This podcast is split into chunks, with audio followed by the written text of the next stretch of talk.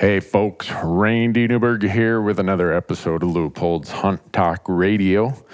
Uh, today I have a great guest who I'm trying to remember how long it's been since he and I have tried to coordinate our calendars so that we could do a podcast together. Uh, He's a great guy. Most of you know him, Remy Warren. Uh, Remy previously did a TV show called Apex Predator. He does a ton of stuff with uh, the Solo Hunter.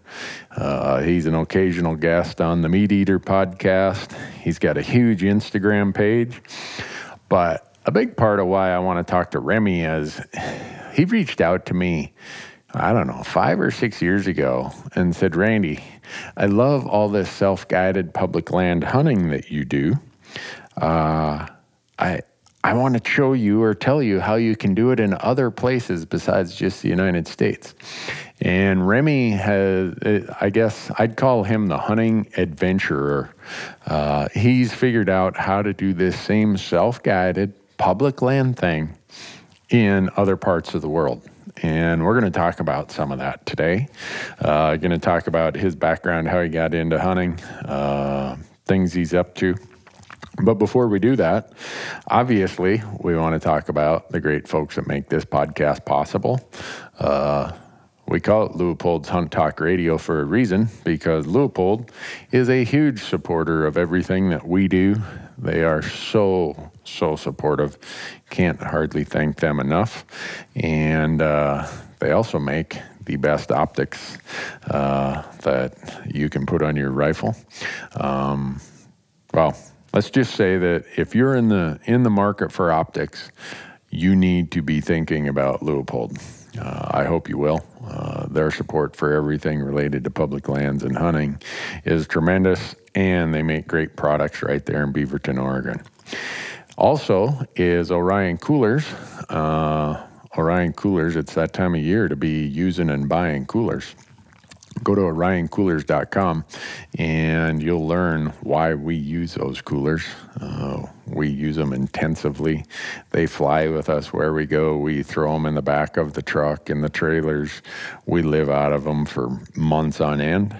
Uh, use promo code RANDY when you go out there to orioncoolers.com and you will get the chance to be the the lucky recipient of a tumbler for, for, just for using promo code Randy. So you'll get a great cooler, you'll get a great tumbler, and you'll have years and years and years of great use from the cooler that you buy. OrionCoolers.com. Then we've got onX Maps. Right now, uh, we are doing an entire e scouting series, uh, desk scouting, cyber scouting, whatever you want to call it. But it's all about e scouting for elk on public land and I think we're between episodes three and four right now out of about th- every every week we keep adding more episodes. So I think we're going to end up at about 12 or 13 episodes in this entire series. We release them every Monday. Uh, and you're going to see how we use this onX tool, why it's so critical to our, our scouting, and then so critical to our use out in the field. And uh, if you go to onxmaps.com and you use promo code RANDY, R A N D Y, they're going to give you 20% off any of their app products. And I think when you watch the e scouting series, you can watch it out on our YouTube channel. Uh, the YouTube channel is Randy Newberg Hunter. Uh, you go out there and watch these. Uh, hopefully, you'll find them valuable. And go to onxmaps.com and get the, the tools that we're using and save yourself 20%. And then we have Go Hunt. Uh, GoHunt.com is the, the go to place that we use for doing all of our research, where we acquire our tags, uh, draw odds, uh, strategy articles, you name it, it's there. And right now, they have a 30 day free trial. So if you want to see what it is that we're using and, and get your chance to, to log in and get behind the scenes, I mean, to the real stuff, this insider that they have, that's the part of the, the service that's the most valuable. They're going to let you try it for 30 days free of charge. So go to gohunt.com uh, insider. And I think, trying to remember, I, th- I think that they have a special page set up just for us uh, forward slash Randy. Uh, but anyhow, try it. You'll like it. Uh, when your 30 days is up, I'm pretty sure you're going to say, man, I need to buy that uh, and go from there. So, with that, as quick as I uh, get the the technology handle on here. Uh, I'm going to turn it on and, and we're going to have Remy join us. Unfortunately, he and I are crossing paths here in Bozeman. We're both going separate directions. I wish that we could have about a two or three hour discussion. I think we got about an hour, hour and 15 minutes that we're able to, to visit. But uh, when I found out he's going to be in town, I said, you know what? I don't care if we both have tight windows here. I want to get Remy on the on the podcast. So with that, here we go, folks. Remy Warren is going to join us, and when we're all done, uh, I think that you're going to expand your horizons about where you're going to go and do some public land self guided hunting. Here we go. Well, folks, I told you that we have like the LeBron James of the hunting world here with us. Um, I say that in a lot of respects, in that he's like that talented, but also he's kind of like a free agent. You never know. He shows up on all these all star teams. You just never know where I'm going. yeah. I, I asked Remy, I'm like, Remy, what, what platforms do you want me to promote and talk about? And he's like, mm, I don't know, this one and that one. And do you do you ever feel like a free agent? Like, I, I mean, I say that because right now is free agent period for all the sports teams, right? And yeah, the big deal about LeBron James signing. Who did he end up signing with? I don't uh, even know. I, I think California somewhere. One of, one of the LA teams, yeah, probably. LA. Anyhow, so uh, right now, people can find Remy Warren at the Solo Hunter platforms, right? You, yep. you and Tim uh, have the Amazon channel and the YouTube channel. Yep, and then uh, also for people that want the this year's episodes that don't have the outdoor channel, you can get it on the solo all access. So you okay. can kind of subs- it's like a subscription thing, but you can get all the new stuff. Okay. When it comes out, like when we edit it, actually, so before the outdoor channel. Whoa, which is pretty cool. Yeah, he must have. I don't know how he pulled that one off with the network. They're usually not real fond of that kind of stuff. Uh, they, they, Tim just does what he wants.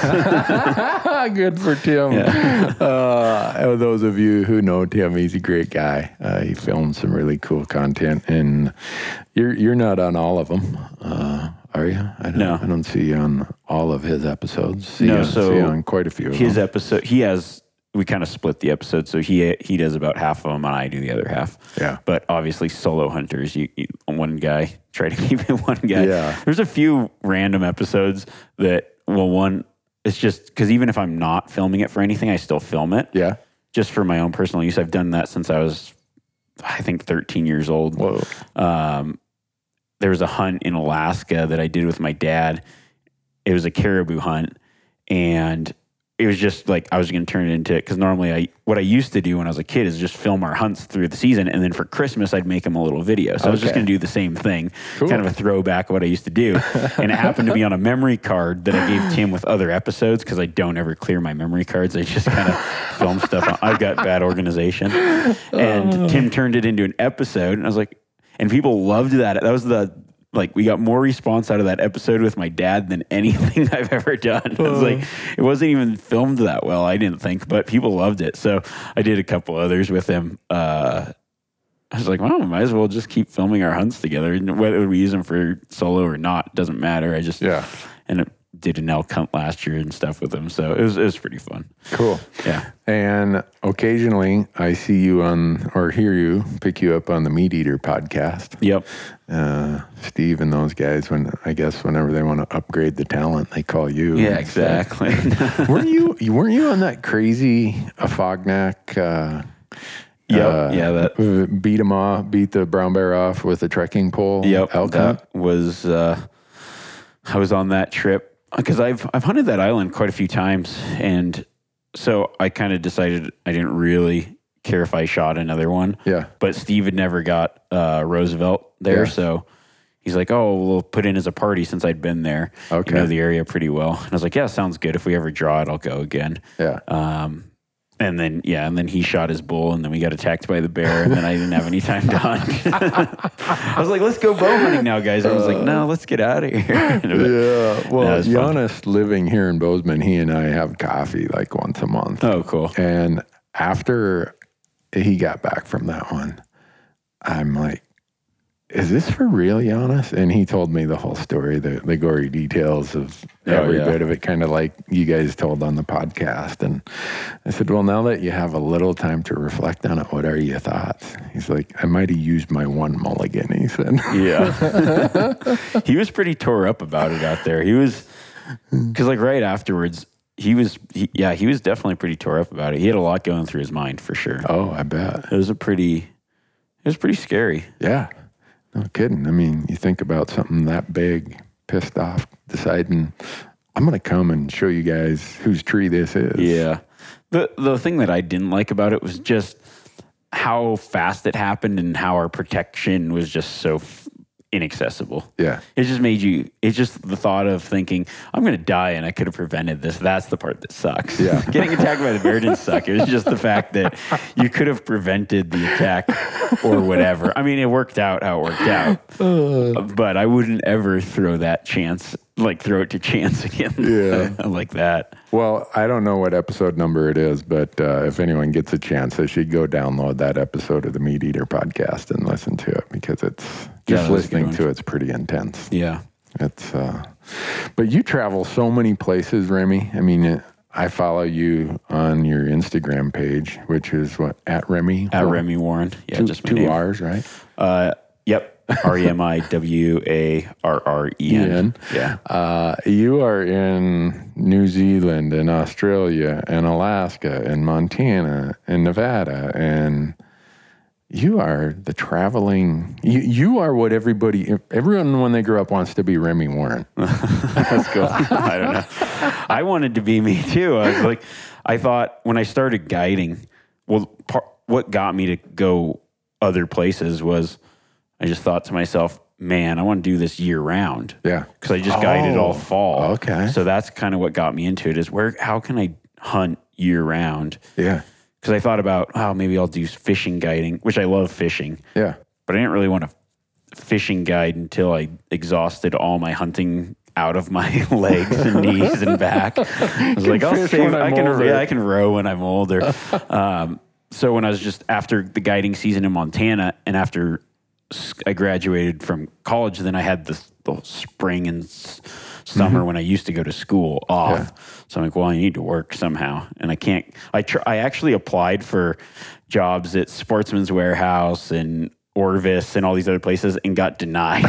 they wouldn't even. I couldn't even get a cashier job because I was I was always honest. They're like, well, what? Where do you see yourself? Uh, you know, in the fall, and I was like, "Well, I'm going to be guiding in the fall, just so you know." I should have just lied, uh, but I wanted to work somewhere like that where I could get an employee discount and get my gear cheaper, Right. and then go guide in the fall. But nobody would hire me. Like I tried like hell to to get hired funny. somewhere. Um, yeah, So so anyone who's been denied an applicate a job at a big box outdoor retailer yep. Just go just guide know around the world. they're in the same camp as Yep. as Remy Warren. Exactly. I was like, well, I can't get a job doing anything else, and I need a seasonal job. So I'm just going to try to find guide work and hunt other places. Okay. And that's uh, when I started going to New Zealand. I don't even remember. Probably it was a long, not that long ago, but probably seven, eight years ago, maybe. Um, I just bought a one way ticket and flew over there and figured it out and stayed the exact number of days for my visa and then flew home and was like, okay, I kind of got this figured out and then applied for a year long visa there and stuff and Okay. kept going back and it was, yeah, loved it. And then from there, I kind of ventured over to Australia and um, did some hunting in Hawaii, all that South Pacific stuff. I, I love hunting in the South Pacific. It's Uh-huh. because it's opposite seasons and they've just got so many different species and it's so wide open and a lot of opportunity and a lot of adventure. Yeah. It's really cool. Uh, there, we have this web form called hunttalk.com, and we have a bunch of Kiwis, New Oh, yeah. Zealanders out there, and a bunch of them invite me to come over and hunt there. They said, well, for what you do, this whole public land self guided thing, you can come here to New Zealand and do it. I'm like, "Wait- wait a second. What are you, what are you talking about? Yeah. They're like, no, yeah. Uh, maybe I got this wrong. They said, you don't even buy a tag. Nope. no tags. You just come and you go, and there's all this public land there. Yeah, there's a ton of it. That there is. You don't have to get a tag, but you just get a free online like permit that says where you're going to be. Uh-huh. But that's it. Uh, no paid licenses, nothing like that. Now, if you hunted on private or something, you'd have to pay the landowner or whatever. You work it out with them. That's a different deal. But yeah, there's public land all over the place. That's why I started going there. I was like looking into it, and I thought, man, I've never heard of anyone doing DIY New Zealand hunting. Really, Right. but I mean, this was seven, eight, nine years ago, Right. whatever. No you didn't one really hear about it. that. So I thought, Yeah. and I started, you know, looking into it. I'm like, I think I can do this. And then I just went over there and was like, oh, I, I, I showed up, I bought a car and started cruising. Actually, it took me a while to get a car. So I, ended up staying in some guy's cottage with no vehicle. Um, it's kind of a weird deal. I got dropped off and then someone was going to come pick me up where I could go get a vehicle. But he never showed back up. so I was in this cottage for three, four days. My friend Bart was over with me. We had no food and had no clue where town was. Oh my goodness. This is just like we just kind of showed up. It was a ways. It was I think it was like a 15, 20 mile walk to town. Oh my. And we're like, oh, I think this guy's going to show back up. Uh, we can go pick that car up. And no one showed up. No one showed up. And there's this apple tree outside the house. And that was all we had to eat. I think it was like almost going on a week. We're just living off apples. And, and then we're, uh, I, we figured we, there's a thing of honey in the cottage is, is pretty old. And then there's honey and some sugar and a few other random things. We had we just cook apples every way you could find apples. and then one day the owner of the property is like, "Man, those guys really like apples." And he came over. He's like, "What? Do you, you guys uh, really like apples?" And we're like, "Oh, we have nothing else to eat." He's like, "Oh, hey, why don't you come over to my house? We'll fix you dinner and get you all set up." He felt bad for us. Well, I'd like funny, though. apples too if that's all there was. Yeah, but when you eat apples for an entire week, I haven't eaten an apple since. eat. Your stomach will never like, be the same. Yeah. and then I got a vehicle, and then it was on from there. But it was a How weird. long were it was you a over weird there on that start. first trip? Uh, three months. Three months. Yeah. Wow. Cool. Yeah, and then I kind of found a bunch of different places to hunt, just looking online and maps and talking to people, and Mm-hmm. just would go canyon to canyon to canyon, exploring and finding the places I liked the most, and mostly liked hunting the tahr the best, Yeah. uh, tahr and chamois. Just because they're such tough, Yeah. extreme kind of. high alpine stuff. Yeah. It's like you get to go on a Dall sheep hunt every day for three months, kind Wow. of thing, you know, or mountain goat or whatever. Yeah. Plus, for the public land stuff, it's the most realistic opportunity at a trophy Mm-hmm. because, like the red deer, uh, uh, the public land hunting forum's not that. I mean, it's good, but it's you know everybody sees these giant Right. red deer, and that's just not Not what you're gonna see on public. No. Uh, Um, the so selective liked- breeding on the private ranches are Yeah. playing a little part in how big those exactly. red stags get. Yeah, the only reason they're so big is because the uh, ant they, they those deer are just grown for their antlers for uh, herbal medicine and stuff. Oh, really? So that's why they Oh. they've made them bigger for that and then for meat. Okay. Because you get paid per pound. So they just started breeding them up because when you sell them off for meat, the bigger the hinds, you get more money. Right. And then you get more money because they pay per kilo for the cut off velveted antlers. So you Right. might as well breed them up to be these monst- monstrosities. they were actually never bred up for hunting. Okay. And then someone's like, hey, these things are pretty big. We could shoot these and sell them. That's how that all got started. Uh. but a, a regular red deer doesn't look anything like that. Okay. Yeah. So you did New Zealand, and then you expanded to Australia. Yeah. Is Australia somewhat like New Zealand in that you don't need, it's kind of a go find it and have at it? Or It's a it, little bit different. It's not as much public land. Okay. Not as much opportunity as far as like public hunting goes. Um, there, it's just I've met people in in New Zealand hunting that happen to be from Australia, and they're like, "Oh, here I can set you up with, with this guy who knows guy and get permission." Some of the stuff there, like you have to have you have to have permission on most everything. I mean, Yeah. there is public land stuff in like Victoria and other places, but um, for the most part, it's on these really large stations. And sometimes When know, they say station, it's like that? a ranch. Oh, gotcha. But it might be. It it's almost. I think some of them are. Some of it's privately held, and some of it's just leased from different. It might be leased from like tribal community or whatever, or Mm-hmm. maybe even some government land, but not really public access. But some of them are like can be nine hundred thousand acres. wow. Might take almost a day to drive across the thing. So Wow. yeah, there's there's some big, Big. places. There- I don't think people realize how big Australia is. Yeah. it's the size of it's larger than the U.S. with no one. I mean, people in the major cities, Right. And then there might not. You could drive 300 miles without hitting a gas station. Yeah, it's- Really? it's, very similar to as remote as Alaska. I think it's the mo- in my opinion, Australia is the most remote country in the world as far as just like proximity to places. You could drive 13, 14 hours, 800 miles, something like that, and and not even hit a town kind of thing.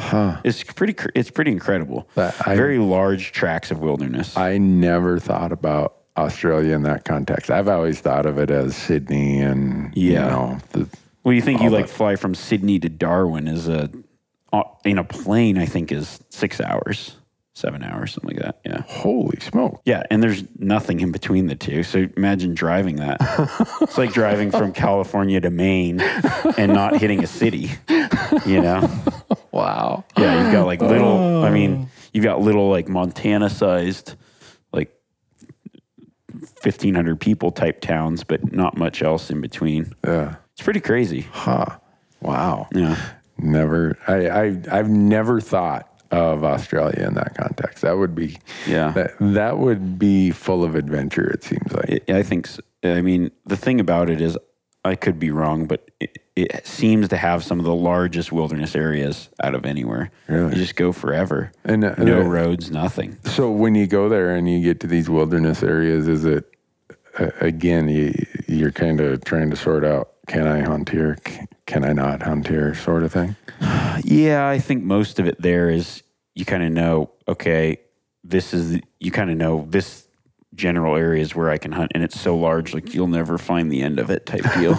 like you just go to the middle and you can do go wherever. and what are you hunting there? Uh, I'm actually going this week uh, to hunt Moluccan rusa and maybe wild pigs and scrub bulls, but mostly I'm going there for the rusa.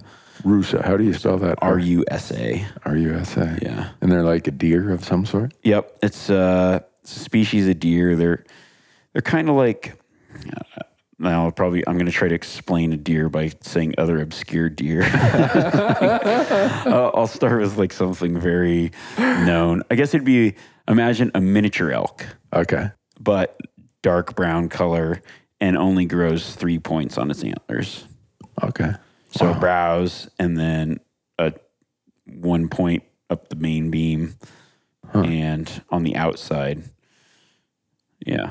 Wow. And th- I'd say like so a Moluccan rusa is a little bit smaller antlers than the Javan rusa. There's a couple subspecies. Okay. Um, but the the the the Moluccan rusa like a good one would be a 30 inch antler. Gotcha. um, 30 inch beam, and then but probably more in the 25 to 28 inch range. Very similar to like the size of an axis deer, Okay. just not spotted. Just So will this be rifle or archery hunting? uh, archery. Okay. Yeah, because you can't really get guns into Australia very easily. Oh, So it's primarily everything I've done there has been archery. archery. Huh. So you go down and do that stuff, then you'll be back up to the northern latitudes. Yep. Starting Two days before antelope season starts, So I just pack up my stuff and head head to northern Nevada. I drew an antelope tag out there. Oh, you did. Yeah, Cool. and then Yeah. and then uh, I drew a mule deer tag as well. So Okay. Being a resident, you get the inside track on that. yeah, Yeah, exactly. I've been so lucky in Nevada. People think I must be paying them off or Yeah. something. I drew an antelope tag on the Sheldon up north. Okay. Um, I've drawn, I don't know how many deer tags, lots. I drew elk. Uh, I just got off the out of the penalty box for elk. Oh, nice. Um, so, not that I expect I'll draw again in my lifetime because of how hard it is for Yeah. a non-resident to draw in Nevada. But It's pretty hard for residents as well. It's not Yeah. an easy tag to draw. My dad just drew his second. My dad just drew his second Nevada bull tag. He had a rifle tag, and he just drew uh, what I consider probably the best tag in the state. oh, cool. Early archery, you know, archery hunt, Yeah. Um, and he only had he he drawn. I think he had six or seven points built up again, so Okay. he got pretty lucky. But Yeah. I'm excited about that. It'll Yeah. cool tag. He's, he's really excited about it. Yeah. Well, the fun of hunting Nevada is they manage for a high quality experience for every species. Yeah. That my experience. I last year I drew a deer tag and it was a really easy deer tag to draw. It was archery. And everyone's like, "Oh, why'd you put in for that?" I went there and had more fun and saw more bucks every day on public land than I would see in Montana. Oh yeah. Uh, there's any unit in Nevada. I've always said this, but any unit in Nevada can have a Boone and Crockett buck in it. Yeah. It's not. I don't think there's. I really don't think there's any other state where you can go to any unit and have a decent opportunity, and especially if you're a bow hunter. There's like Pope and Young bucks around every corner, but they aren't. It the hunting's hmm. different than other places too. It's a lot more difficult to actually be successful. Right. I think. Yeah, I prove that every time I go there. Yeah, it's it's. I think it's it's the easiest place to, not the easiest place. It's a place where there's a lot of deer and there's good deer, but I think out of every state in the West, it's the hardest state to kill a deer. Yeah. Maybe Arizona's probably can be difficult as well, but you can hunt them during the rut with Yeah. the bow. So Yeah. I don't know. Well, I enjoy it. I didn't draw this year, unfortunately. Oh, so, so you'll do all that Nevada hunting, and then are you still doing some stuff in Montana, or are you kind of? Yeah, no, I still busy. guide in Montana. Do you? Yep. Yeah, Okay. full, pretty much the full season. Um, archery and rifle. Okay. and we run hunters, but it's like one of those things I don't like to talk about too much because we're so full up. Like I just can't get Right. You know, You don't need the world. people like, hey, I want to book a hunt. I heard you here, and I was like, That's, I'm sorry, but I won't ever get to those emails just because we get a lot of them. And Yeah. but I do. Here, I'll just say this because people, if you want to go on a guided hunt in Montana with me, go to our website, get our email, compose your own email, and in the uh, subject line, put the word waitlist, your name, and in the body, put what you want to hunt, what weapon, and how many people. Because anytime we have an opening, I just go to my email and I type the word waitlist, and anybody that pops up, then I just call them. And sometimes it's a guy that just sent an email like, right. yeah, my like- wait list is like not real legit. That's just how it works. So if you do that, there's a very good uh. chance that you can go hunting with us. But outside of that, it's just repeat clients, and Yeah. we just try to keep it easy that way. Yeah. Now it's amazing how many referrals I make to outfitters because a lot of people watch our- stuff or listen to our stuff and they're like, you know, I live in wherever. I live in South Carolina. I I can't come out here and pull it off. Yeah. I my work, my family, I've got this much time. So in every state I've got this list of guys I know who they run really good outfits. They're going to have a great time and it's not necessarily about how big of an animal I think someone's going to shoot with that outfitter as it is are they going to have a good experience. Yeah. And so well, now I know not to send them to you, Remy. Yeah. Well, you can. You can send them to the wait list. That's. I mean, it's a good place to be if you're an outfitter. Yeah. But we've been. I mean, I uh, we've had that wait list since, they're not the wait list, but we've been booked up pretty much since I started um, outfitting. I started outfitting probably. I guess it'd be. I don't know when I started my own. I'd have to think about it.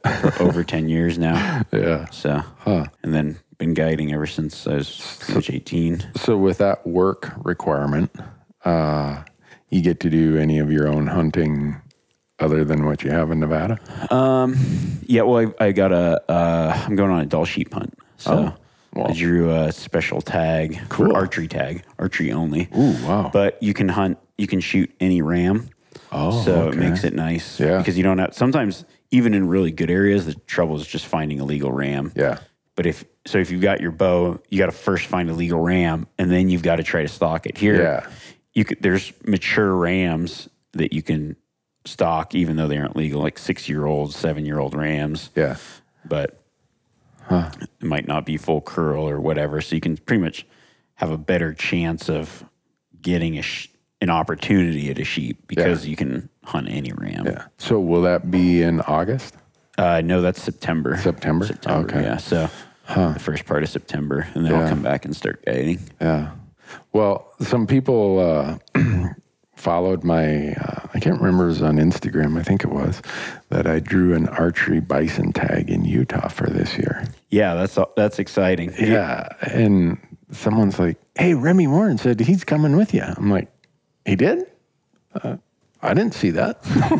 I think I was like, you took my tag. If you need help packing, let me know. okay. So uh, the odds are as uh, below average as my talent is, Remy, I'm not going to need any help packing. Yeah. but no, I'm excited about that one. I've been applying for bison in Utah for, well, I had 19 points. So obviously I'd flunked out at least 19 times.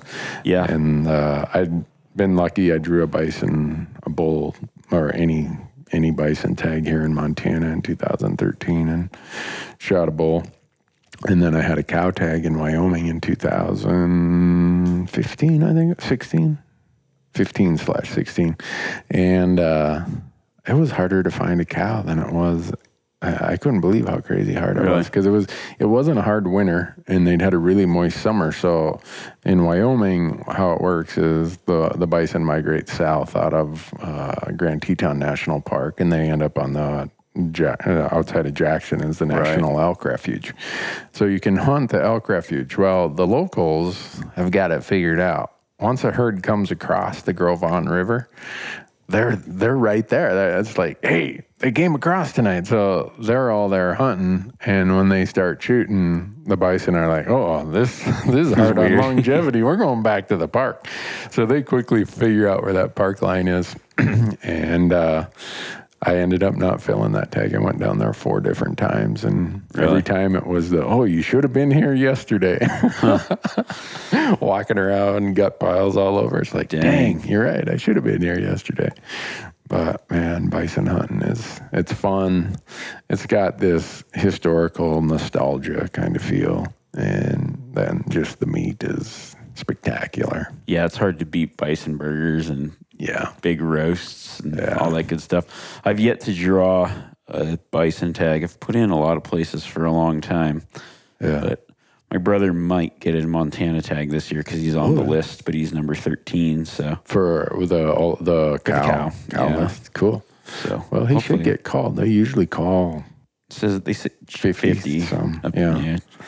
Huh? And is he on the West Yellowstone or the Gardiner? You know? Um, I th- can't remember. I think he's on the West Yellowstone. Okay. I'm not sure though. Yeah. Well, hopefully they get a harsh winter and uh, Yeah. forces them to, to come cool. out. That'd be a lot of fun. So we're we're kind of lucky to get to do the things we do. Oh, really lucky. Yeah. I a lot of people are like, "How do you end up being able to do this?" Well, I uh, it was I can't say it was a plan, but it was kind of a plan. Yeah. Uh, kind of like you're saying that your uh, wait list isn't necessarily legit. My plan wasn't necessarily legit, but it was a plan. And the plan was someday I didn't want to have to be tied to a desk. And so I became a CPA, tax accountant, disinherit the federal treasury. And even when I was getting into that, I'm doing the math on the calendar. I'm like, all right, really busy from December 1st, to April 15th. And then nobody even cares where you're at until after Thanksgiving. Right. That sounds like the schedule I want to have. And so that's what I did. And uh, it's worked out really good for getting to hunt and fish a lot. That's awesome. Yeah. And uh, so I, I can't say that I ever planned on having podcasts and video channels and stuff like that. That was all by accident. Uh, but it it's a good gig. I, I think uh, sometimes though, when you just start doing what you love to do, then Mm-hmm. everything else just kind of figures its way out. You kind of work into it. Yep. I mean, I, I kind of created a plan for myself. I knew pretty much from a young age what I wanted to do, and that's all I mm-hmm. focused on. But I also didn't give myself any other option to do Right. anything different. Like I started guiding, and then I and and then I filmed every. Then when I started filming, obviously none of the, there wasn't YouTube, there wasn't any, Yeah. there was no outlets for stuff. Mm-hmm. There wasn't even outdoor channel. I don't think. No, there wasn't, and I definitely didn't have it if there was. um, but you know, I just filmed it because well, there's DVDs. That was the thing. So I just make my own little DVDs, sell them on the street corner. um, yeah, and then just kind of worked into the other stuff, all the other stuff, but. I really didn't give myself any other options to do anything different. yeah, that Except for that time that I tried to get a job at Sportsman's Warehouse. Didn't work out. Uh, well, you grew up in Reno area, right? Yep. And with all the public land in Nevada, I don't think I think a lot of listeners feel they think of Nevada as Vegas. And Yeah. they don't realize what an amazing opportunity exists in Nevada No. for someone who likes to hunt. Well, it's you've never been told uh, when you grow up your entire life, never being told you can't go somewhere. You just every every anywhere you want to go in Nevada, you can go. Right. And even if it's private, up and you as long as it's not posted, you could Yeah. just go on it. And most like native Nevadans who own pieces of land Yeah. don't care if you go on their property, but their property isn't any like private property there isn't any better than public property. It's Right. just somebody Yeah. just happens to own a chunk of land that you just drive through and go to the mountain back there because Yeah. it's open. It's nice. It's a good feeling. It's weird to when I started hunting in Montana with my grandpa and having to be like, well, that's private and you got to know where you're at before there was. Remember the time when you had to know how to read a map Right. and know where you are based on the map, and there was all these loose interpretations of whether you're on the right place or not. I mean, Uh, really very loose. confusing. Yeah. you're like, well, let's just. But you would stay away from anywhere that was even questionable, Right. Yep. And you just go like, okay, this for sure is good. Yeah. It was the weirdest concept though from someone that lives in Nevada. Like, what you have to ask permission to go on. This is weird. Why would you have to ask permission? this is dumb. Who invented this system? You got to know where you're at. This is terrible. Uh, yeah, well, it's I, I. The reason that I bring it up is because I went to college there for six years, and it really that is when my eyes opened to what the West had to Oh, yeah. offer. Because I grew up in northern Minnesota in the confines of, you know, the big swamps and stuff, and it, it was fun hunting and fishing there, but all of a sudden it's like, holy cow, I can go do this. Look at all this public land. I, you mean I don't got to win the lottery to go on this hunt? And uh, then uh, I was living in Carson City, working in Reno. And my wife and I got married, and uh, we came here to Bozeman for our honeymoon. Oh, Uh, cool. Yeah. And uh, uh, we were here for about 10 days. And before we left, she's like, I'm moving here. I'm like, yes, I love this woman. Score. I knew I married the right woman. Uh, and the pay cuts we took to come here were just so crazy. But it was what we wanted to do. Back to your point of we didn't give ourselves any other option. Yeah, We said, you know what? This is going to, we're, we're just going and we're going to figure it out. We're going to make it work. And you do. You figure it out. I would imagine coming from uh, Minnesota or Michigan or anywhere or just even Texas or something, and then going to Nevada. I feel like the first few years you'd constantly feel like you're doing something illegal. Right. you're just like, wait, is this you're serious? Like that good that spot, or you find a spot with a lot of deer, like, wait, this has to be illegal. Yeah. Yeah. And while I was going to college, I trapped a lot of bobcats and hunted a lot of coyotes because they were worth a pot full of money. Oh, yeah. I could make way more money trapping and, and hunting for than I made at the sawmill where my part time job was, well, full time job was down in Gardnerville. And I would find all these places with all these bobcats. I'm like, am, uh, are these like the king's bobcats? Uh, Am I going to get my arm chopped off Yeah. or something? And like, nope, just go. Go I'm like, for it. Whoa, this is so cool. Yeah, that's pretty so, awesome. So it kind of spoils you. And, and then you travel to so many places. Me, I'm like this domesticated U.S. hunter. But even in the U.S., I travel to places where it's like, man, I'm really glad to live in the West where I do with all this public land because I, I'd have a hard time being confined the way that you can get confined in other places. Oh, definitely. Yeah, we're spoiled. It's you couldn't once you're here. You, I couldn't ever go anywhere else. Yeah. really.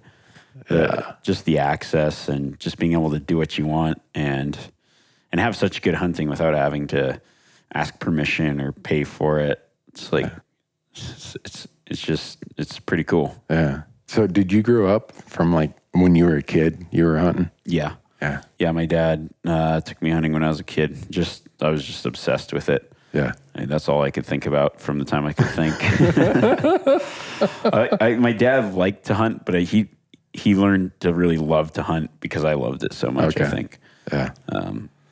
Yeah, That's he cool. was more of just you know he was more of just like a weekend hunter, kind of hobby hunter. Yep. And then it like as I got into it, I got so into it that it just became lifestyle hunter. Yeah. yeah, Yeah, my dad loved, he lived for whitetail deer hunting and he did bear baiting for guys, but for him, he, he had a drinking problem, but he could sober up a little bit for whitetail season. Yeah. And that's what he lived for. He, this is so weird. I, my parents divorced when I was 11 and it was not necessarily the prettiest divorce. Uh, so I didn't get my dad and I didn't have the greatest relationship, but it used to piss me off because in hunting season, he would go around any kid in town who didn't have someone to take him hunting.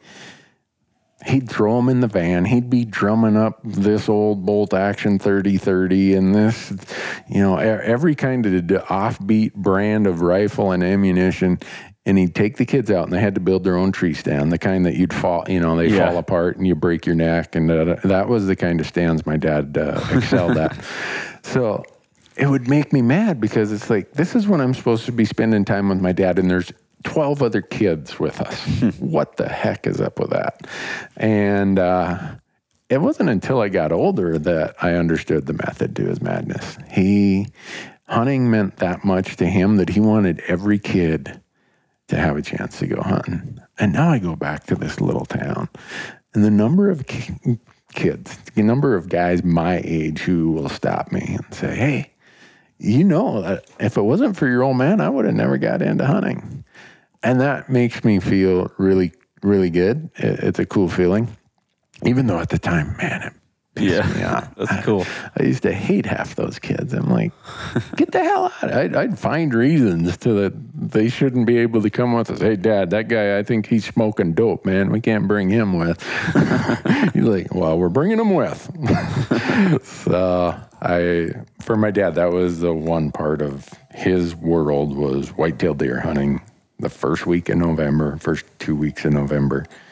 That's when his life once again seemed to be back in in line. And uh, I think that's part of where my hunting passion came from. Is it was a time when my dad and I could take a break from what was a pretty stressful relationship to hunting was the time when we just had a good time and we didn't give a damn about the rest of the world. That's cool. So, and from there on, it was just I wanted this lifestyle hunting, as you call it. Yeah. it's I I scratch my head and try to think about what would I do if I couldn't hunt as much as I do. Golf? I don't know. Fish. well, I fish a little bit. I mean, my wife forces me to fish, but man, I I'd be ornery. Yeah. My wife will actually, when I get back off the road every year, uh, I'm home and I can tell I'm getting on my wife's nerves. And I don't know if it's because she's just, you know, the reacclimation process or because I'm not hunting, I'm kind of edgy. So after about three or four days of me being back home, she'll look at me and say, "Don't you and your buddies have someplace you can go for a few days? We, you know, let's ease back into this because right now you're not any fun to be around." So I don't know. Maybe that's just the nature of who I am. When I'm not hunting, not thinking about hunting, not planning hunting, I'm just like a crotchety old guy. I'm like Archie Bunker or something. That's funny. Uh, so, of all the places you go to, all the things you do, is there some place that just draws you and keeps you excited that I want to go do that every year until I can't do it anymore? Uh, I mean, definitely early season Nevada mule deer hunting is one of those things for me. Yeah. Uh, archery hunting, and then uh, tahr hunting in New Zealand is one of those things. Yeah. Just kind of have to go back every year and go on my tahr hunt. Yeah. Uh, So when you're tahr hunting, uh, what's the vertical change from? All right, we're starting out at four thousand, but the tahr are up at eight. Are they at five? I mean, Yeah. Like here, when you're hunting mule deer in the Bridgers, right here out of Bozeman, I say that because I have the limited entry tag this year. I my elevation change in a day is going to be, you know, two thousand to 3,000, 3,500 feet. Yeah, it just depends. Sometimes I'd say, like, you might start at 1200 and shoot them at 6200, so about 5,000 feet. Oh, that's pretty steep. Yeah, ground. yeah. It, over the course of say a mile and a half. Yeah, it's, like- it's really steep. That's a Yeah. Oh It's- man. I mean, there's some places you go. It's just it, it's literally straight up and down. You're you're it's four points of contact climbing up to the top. That's not for an old guy like me. No, but there's, I mean, there's not everywhere is hard like that. It just depends where you go. I generally drive my truck in and then hike, and then and you hike up the valleys, and you can get them in the valley. You can get them halfway up. That's just sometimes you'll spot from the valley and they'll be up at the top, and then you just go make your stock. Well, you pretty much spot them in the morning, watch where they go up. Then you go to where they're feeding in the morning. So you got all day to get there Gotcha. and then you try to shoot them as early as you can, and then so you can get out in the daylight. Yeah. it's really hard to get out in the dark. no kidding. Or sometimes you just sit there and just wait for it to get light again. But Wow. And you're fun. doing this archery? yeah, I've done it archery. I, I like to rifle hunt it too. It just Yeah. depends. Um, I'll do an archery hunt and a rifle hunt, both. So tahr, there most of these species in New Zealand are not native species, correct? All of them, yeah. Right. There's no So- native like mammals really. Where are tahr from originally? The Himalayas. Himalayas? Yeah. So Okay. they live around like Nepal, um, Mount. E- they live on Everest. Yeah. Really, Huh. their predators there are just snow leopards. Okay. But uh, those, and then the chamois are from Europe, Yeah. the Alps, and and then the the red deer have pretty much come from Europe, and the fallow deer from Europe. Yeah. And then there's just feral goats and pigs and feral sheep. Oh, really? Yeah. Huh. Just go after them. Yeah. I saw there. So we had a tag outside of Ely, Nevada, in nineteen or in 2016, and there was a feral domestic, formerly domestic ram, woolly. Oh, yeah. there. He was in the worst, ugliest, nastiest spot. He had so much fur and and wool on him. I don't know what the deal is. If if I mean there wasn't another sheep for anywhere. He's up on top of this big rock every day up there, just Just hanging out. Yeah, I'm like, I wonder if you could go shoot that thing. Probably. I mean, was somebody getting like, what, what, hap- well, cause you know, they just open graze all the sheep in in Nevada. Oh right, Yeah. yeah, So it's just one of those, it's just a ram that just never got rounded up. yeah, I don't know what the rules are, but yeah. it's probably wouldn't be a bad idea to just shoot them because they're up in somewhere that's probably going to interact with, with wild. wild. sheep populations. Yeah, that's what was going I'm through not- my head. Let's but- just say I, I mean I might not be the one promoting that. Just if the, if somebody runs into you, you just buy it off of them. I don't know. Yeah, I don't really know. You call BLM and figure out what the rule is on that. Yeah, if anyone wants to know, I can give you the coordinates of where that ram was. Maybe something got him by now, but he was big. I, I think it was part of it just because he's so wooled out. But Yeah. It looked like he was comfortable just making a living up there. You'd think it'd be an easy snack for the mountain lions that cruise around in there. There's so many predators. You'd think that they wouldn't last that long. Yeah. every once in a while you get surprised. Yeah, maybe he's just ornery enough to Yeah. to get through it. But no, that was a fun hunt. Uh, me and my son and my buddy Mike Spitzer, we drew uh, one of the late rifle tags there for November. Oh, And cool. That's when you really get to see what Nevada has to offer. Yeah. So you had you had the late rifle hunt Yeah. in Ely. yeah. Yeah, that's cold. Yeah. Oh, yeah. It definitely Can is. be really cold. yeah, it was. It was. I, well, I'll never draw it again because that was so lucky to draw that tag. Did you end up getting a bull on that hunt? Uh, that was a, a mule deer. Oh, mule deer. Oh, okay, gotcha. Yeah. No, I. Uh, I'd love. So on that hunt, boy, did we see some nice elk. Yeah. Needless to say, that's where I apply. My son has 17 Nevada elk points, so maybe he'll draw someday. But even as a non-resident, 17 doesn't necessarily get you that far ahead of the Yeah. pack. But you could. That's the nice thing about it is somebody could draw with one point or, or seventeen. Yeah. Kind of. Yeah, well, he used up all his luck. He drew Montana moose last year. Uh, he drew a really good Wyoming elk this year. So, and uh, guy's got a horseshoe planted somewhere. That, Yeah. but that's good. I'm I'm not going to say anything because this year I'm sitting on that Utah bison tag, my Bridger buck tag, a Colorado archery mule deer tag, uh, New Mexico archery elk tag. So. I'm pretty good. Sitting Yeah. Pretty. Yeah, but when you carpet bomb the entire West, as my one friend calls it, you occasionally have some years where you, You get a few tags. yeah. And then there's, even with that though, there's some years it's like, dang, I didn't draw anything. I better start calling my buddies to see if we can impose on them. Yeah.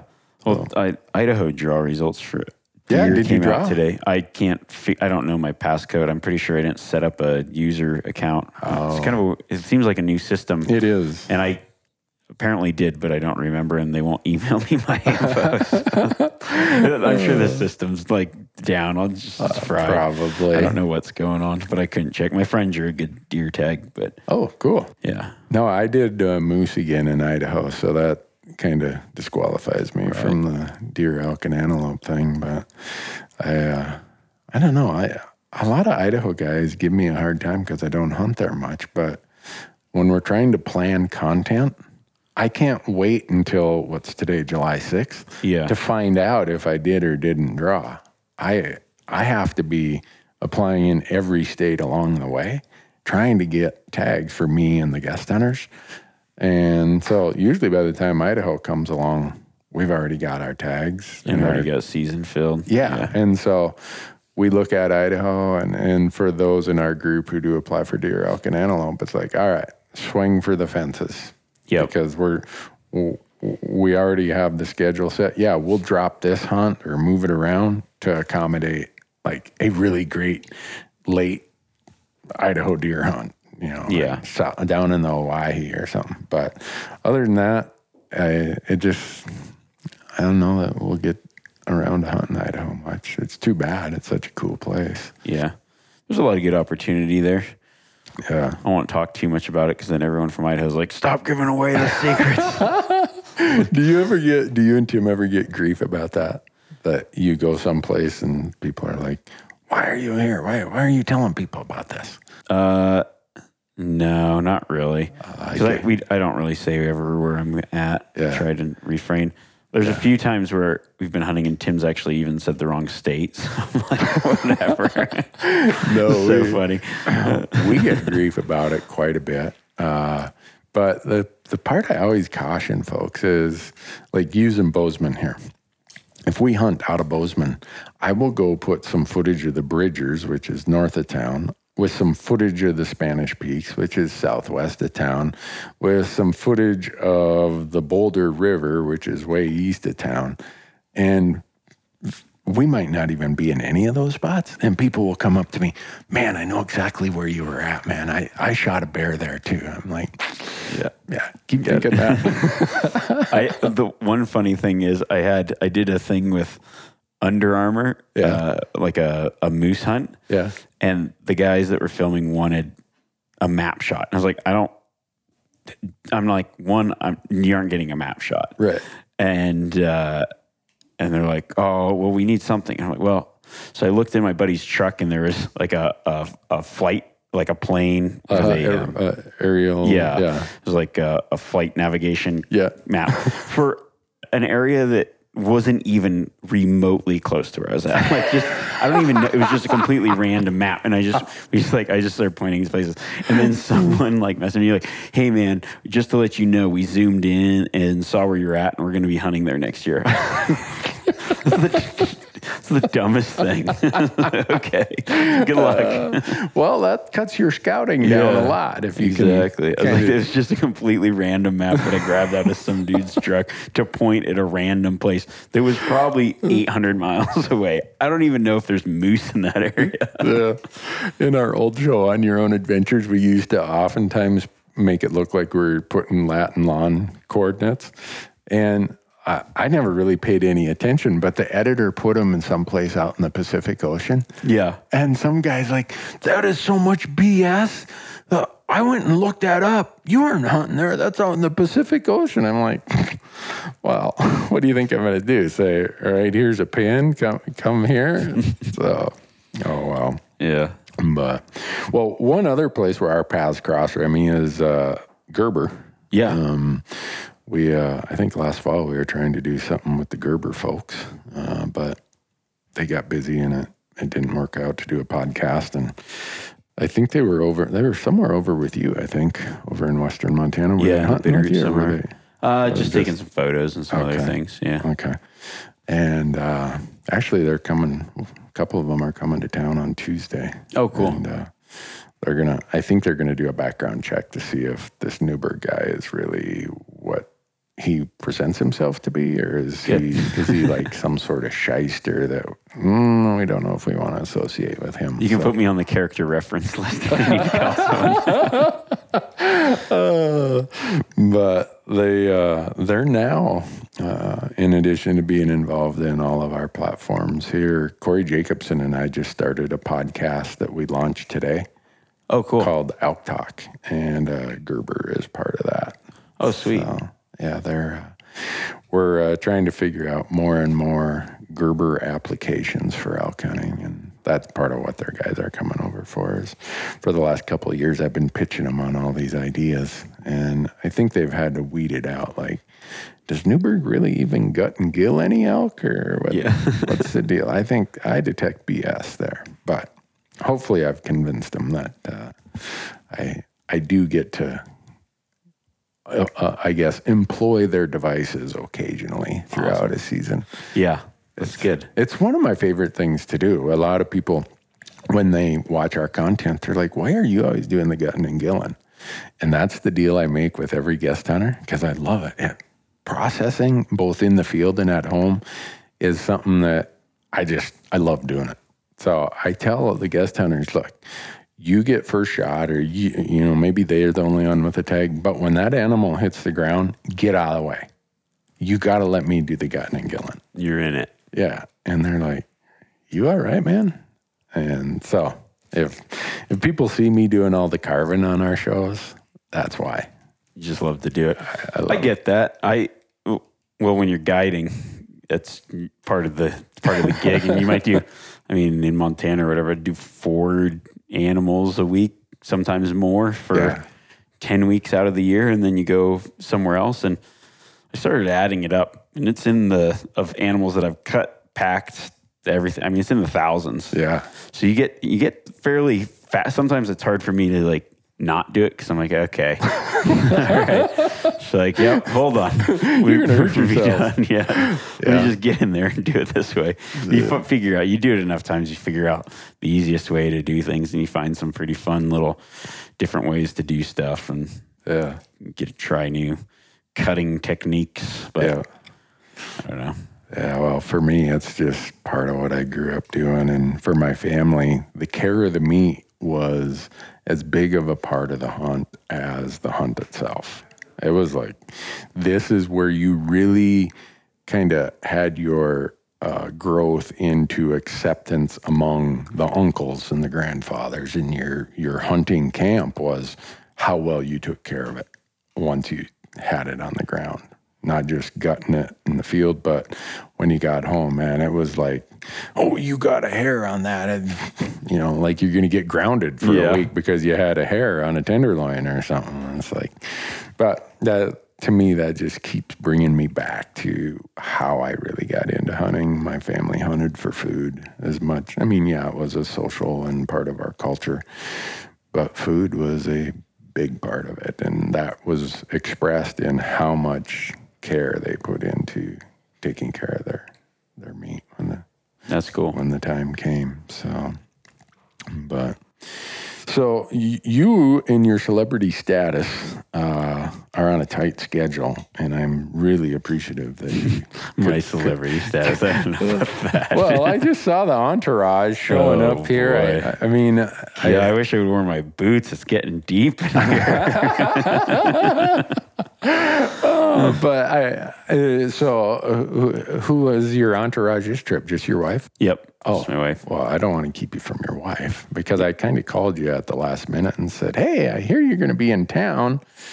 Can I borrow some of your time? And being the polite guy you are, you said, Yeah, sure. No, I appreciate it because I think the first time we talked, said, "Oh, we should do a podcast." Was what very soon after you started the podcast. Yeah, I think it was a Shot ago. Show or something along like five, four, five, six. I don't even. Time's Yeah. flying now. But How yeah, long, but- and we never been able to do it. So, No, so I'm glad we we finally got the chance to Yeah. sit down and and chat. There's been a uh-huh. few times where I'm pretty sure we've passed each other on the highway in Nevada. And you know, you're like, "Oh, I was driving back from this area." I was like, "Oh, I'm actually headed out to this other area." We had to have crossed paths on this day Yeah. at some point. I know. Well, what I'd like to do is the next time I'm in Nevada, I'm going to get you and Tim together. oh yeah, On the there you go. That'd be cool. That'd be fun. because it, it's always more fun when you have somebody there who can kind of keep the other person honest Yeah. or push them in a few places that they know some insider info that makes for interesting conversation. Right. So I The suspect secret if, stuff. if you and Tim were on together, it, it would probably result in some pretty good humor. I think so. Yeah, it'd be pretty fun. Yeah. It's always a good time. But with your busy hunting schedules, I don't know. Yeah, it- it's like lightning striking when me and Tim actually get together because it happens three times a year, probably. It's pretty rare. Well, I don't want to interfere with one of those three times No. in a year. it, was, it was nice though. This this year, he actually uh, we got to go on a hunt together, which is the first time in in probably eight years. oh wow. So that was kind of cool. We went uh, we went down to Mexico Coues deer hunting, and uh, that was a lot of fun. That was Cool. Yeah, I didn't film my hunt or anything. I was just more of a my brother and uh, f- couple friends of mine. It's just that one of those trips that we talked about for ever, and just decided, all right, let's go do it. Yeah. Now's now's as good as any time. There's never a perfect time to do stuff like that. You No. just kind of have to do it. Like the same group of guys, we've been saving up our Wyoming points to go on an antelope hunt. And it was like place we wanted to hunt needed two or three points, and now we've all got seven. We're like, what's going on? Wait a second. And you just time just gets too busy. You just got to do it. Just- Right. There's never going to be a perfect year to line five people up to just go on a Never. hunt. You just got to. You you just have to do it when it's Yeah. it's kind of like a if somebody gives you a good bottle of whatever, whiskey, wine, whatever, don't put it on your shelf. Drink it that day because it's, it's, it's not, well, at least with, it's not any better than any of the other craps. It just has a label on it. You just got to do it. Otherwise, it's just going to sit there and never get drank and grit some dust on it. And then your grandkids are going to have to drink some bottle that's gone bad. Just, just jump in, dive in, go for it. Uh, that's that's Remy's advice That's for this advice. podcast, folks. Don't let your wine and whiskey get old. Yeah, just, No, but I think your point is well taken. I just anymore, and this is when you reach a certain age, at what you just said there gets to be more and more relevant to your daily life. Uh, I just put things on the calendar and say, you know what, it's on the it. calendar now. I I'm going to go do it. I'll Yeah. find a way to go do it. Yeah. No matter what it is, whether it's a trip to go see a family member or a, a, a hunting trip or a fishing trip or if you put it on your calendar, you'll find a way to go do it. Yeah, that's what I, I think it happens a lot with people that want to hunt out west that haven't or want to go on their first elk hunt. They're like, oh, what do I need to do? One day I'd like to go on.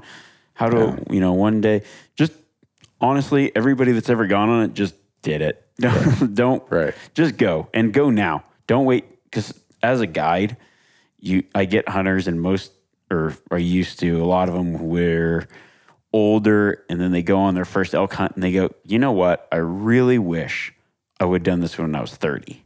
Really? Like, I, I, I just really wish that I would have done it. Their whole life they worked and like, oh, I'll go on an elk hunt when I retire. Yeah. And then they go, you know, I could have made it work. I guarantee it. Yeah. And it just sucks that I waited so long. Yeah. No, that's I. My slogan, my tagline, and everything I write, and people have heard this, is hunt when you can because you're going to run out of health before you run out of money. And we're all, whether we admit it or not, we're on a path where our health is terminal. And we we don't know when, but there's the so far the survival rate is zero in this thing we call life. So every one of us have the sand draining out of our hourglass. And I I'm not gonna wait around. I'm going. Yeah, you just you just have to pack up your things and do it. Uh, uh, that's kind of the way I've always been, even through high school, college. Now it's like, yeah, I, oh yeah, I'm a college student. I work half the year as a hunting guide. I don't make a lot of money, but if there was a hunt that I wanted to do, I would just go on it, just figure it out. You can do things pretty cheap if you really have no. The tag's Yeah. going to be the most expensive portion of Yeah. it. That's the nice thing about public land is once you've got that tag, that's your cost. Really, Right. you just have to. You're tagging gas, and that's it. Yeah. And- yeah. I don't count food because I eat when I'm at, eat whether I'm at home or whether I'm out in elk camp. I mean, Yep. I got to eat. So that's not even part of my trip. Exactly. And the amount of gear I have now is almost cumbersome. So I tell people, don't worry about what gear you have, just go. And over time, you'll accumulate what gear works or doesn't, or get rid of what gear doesn't work for your hunting style. But right now, just go. Yeah, as long as you've got something to shoot and a tag Yeah. and something on your feet, but you don't even have to have that. You'd be fine. Oh, Remy, thanks so much for your time. I know I'm I'm really imposing on you, and I Oh no, I apologize appreciate for it. that. I'm really glad uh, that uh, we could finally do this. We'll have to do, we'll have to sit Yeah. down another time too, and maybe have another conversation in the future. Yeah, I'd love to do it. Maybe what you reached out to me about four or five years ago and said, Randy, if you're really interested in New Zealand on your own, I can show you yeah. how to do it. And that was one of those. Yeah, I'm going to do that someday. You just got to do. You just just go online. Here's when you just go online. The what's that Cyber Monday deals and just book a ticket because it's not going to get any cheaper on that day. just, just put it between the months of March and June, and you should be fine. Really? Yep. Huh. I, as I heard you talk about that story, I'm like, now that was true adventure to show up with a one way ticket Oh yeah. and say, I'm doing this for three months. That is Yeah, figure that it is out. Cool. And you do. You you you really do figure it out. Yeah. I mean, Maybe my wife is going to buy me a one way ticket. yeah, I should talk to her. I should have sent, if I just sent her the email, she, you'd have been there. You'd probably still be there. Right. Let me help you pack, honey. Yeah. Uh, well, thanks so much, Remy. I really appreciate it, folks. Thanks for listening. Uh, again, if you want to follow Remy, uh, he's a really uh, prolific Instagrammer at Remy Warren. Uh, and you can watch a lot of his content out on YouTube, the Solar Solo Hunter. Uh, I think Solo Hunter's now on Amazon, like we are. Yep. and uh, and other than that, they can just follow you as you do your summer kind of like you're you're like Bruce Springsteen and the Eagles, and uh, I mean you're going around the Yeah, West doing signing autographs. Yeah. You're playing. Are you singing today? Uh, yeah, right. Modeling. There's a few things I don't do. Singing's one of them. Uh, actually, Remy and Steven Rinella are doing an appearance here in Bozeman today, so I'm gonna I'm gonna go home, put on my real kind of casual clothes, and I'm going to be back here. And I like I, am going to ask for your autograph and, Oh, a, and, a, and a selfie There picture. it goes. Where are my boots at? Let's get deep up here. Nothing like a good uh, old fashioned ridicule. Well, I got to sweeten you up a little bit because Exactly. I, I'm I'm I, I'm just kind of setting you up for when I'm going to call in a favor oh, and Oh, say, boy. Remy, I really need this favor, man. Can you tell me where this big red stag is down in New Yep. Zealand? That's good. I'll, I'll show you. It depends on how nice you are to me. If There's some. There'll be that spot. Oh, it's over three ridges from where you park here. You'll walk over. You'll be like, wonder where this road goes. Oh, did you know that you were on our uh, you were the subject of conversation on our Alaska black bear podcast and our Alaska black bear hunt we just did? no, I didn't know that, but I did draw a spring bear tag Did you? uh, for ne- yeah. 'cause- so it's 2019. 19? Because I put it in 17. It's Right. a weird. It's a weird deal. Cool. Yeah. So one of our camera guys, Dan Wildy, when we're getting ready to go, he's like, "Well, if it's raining, wait until you, it's done raining because Remy Warren says that's when the bears come out." Yeah. I'm like, "Really? Remy lives in Nevada where it never rains. What, what does he know about bears Exactly. coming out in the rain?" And uh, so the whole time we're up there, it's raining miserably, and uh, so we're joking back and forth. Well, if it quit raining, we could follow Remy's strategy and Bears would come the out. bears had come out. And so my buddy Mike, he shot his bear in the worst torrential downpour. It was just terrible. And I'm like, well, so much for Remy Warren saying that the bears come out when it stops raining. It's still raining, and the bears came out. And so you're, uh, you you were uh, kind of the subject of that That's funny. that humor. So apo- apologies in in arrears, not in advance. Oh yeah, no, that's okay. You know, yeah, actually, you either, at least in Montana, once it starts raining, the bears do come out. Yeah. And then when it stops, even more bears come out. Yeah. It's uh so when we got back, we asked Dan, we're like, where can, we've been listening, we can't find where Remy ever said that. And so Dan went back, I think it was on the Solo Hunter YouTube channel, and found where you had said something about, oh, quit raining. That's usually a good time for the bears to come out. so he, I, I told him, I said, funny. Remy's going to call me and chew me out and You're say, like, when did I ever say Well, that? It's good that you said that because I actually was trying to think. I don't remember everything now. So Dan showed it to me. Yeah. It's, it's actually there. He's good. like, really? I didn't make it up. I'm like, okay, Dan, calm down. We, I, That's I- get it. So, anyhow, if I'm someone, gonna have to take my own advice now. yeah, so if someone comes up to you and says, hey, I watched Newberg's thing. You're right. The Bears do because I shot mine right after the rain Right, rain stopped. comes up. Yeah. So that that's kind of You know, it's funny though because the last three bears I've got in Montana have all been right after the rain stopped. oh really? It's, it's like one of those where it rains for three days, mm-hmm. and then right when it stops, this is like I've shot I've, the last three years in a row. I've shot my bears right after a rainstorm. It's good. That's good advice. I guess I, I was on to something. See, you didn't even know you were giving Didn't out such good advice, Remy. good So, advice. anyhow, I, I needed to apologize for for that. Uh, Uh, apology not accepted. All right. uh, all right, folks. Thanks for listening. Go and check out Remy. Follow him on all of his platforms, and uh, we'll catch up with you in a couple weeks.